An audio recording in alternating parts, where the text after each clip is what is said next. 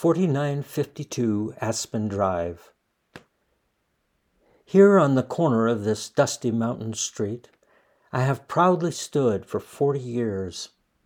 My walls have battled wind and snow and sleet, but are no match for children's tears. I wasn't designed or built to be alone, but the family I sheltered have gone for good. I am nothing if I am not a home, just a pile of glass and nails and wood.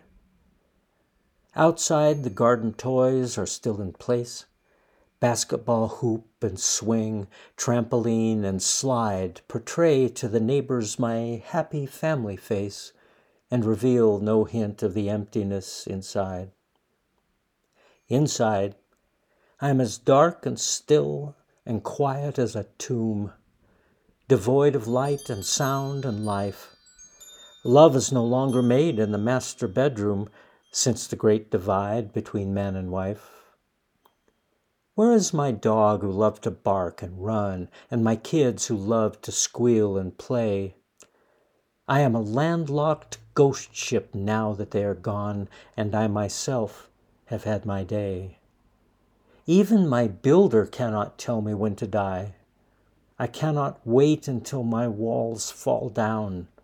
Maybe the next time lightning stalks the sky, I'll let it strike and burn me to the ground.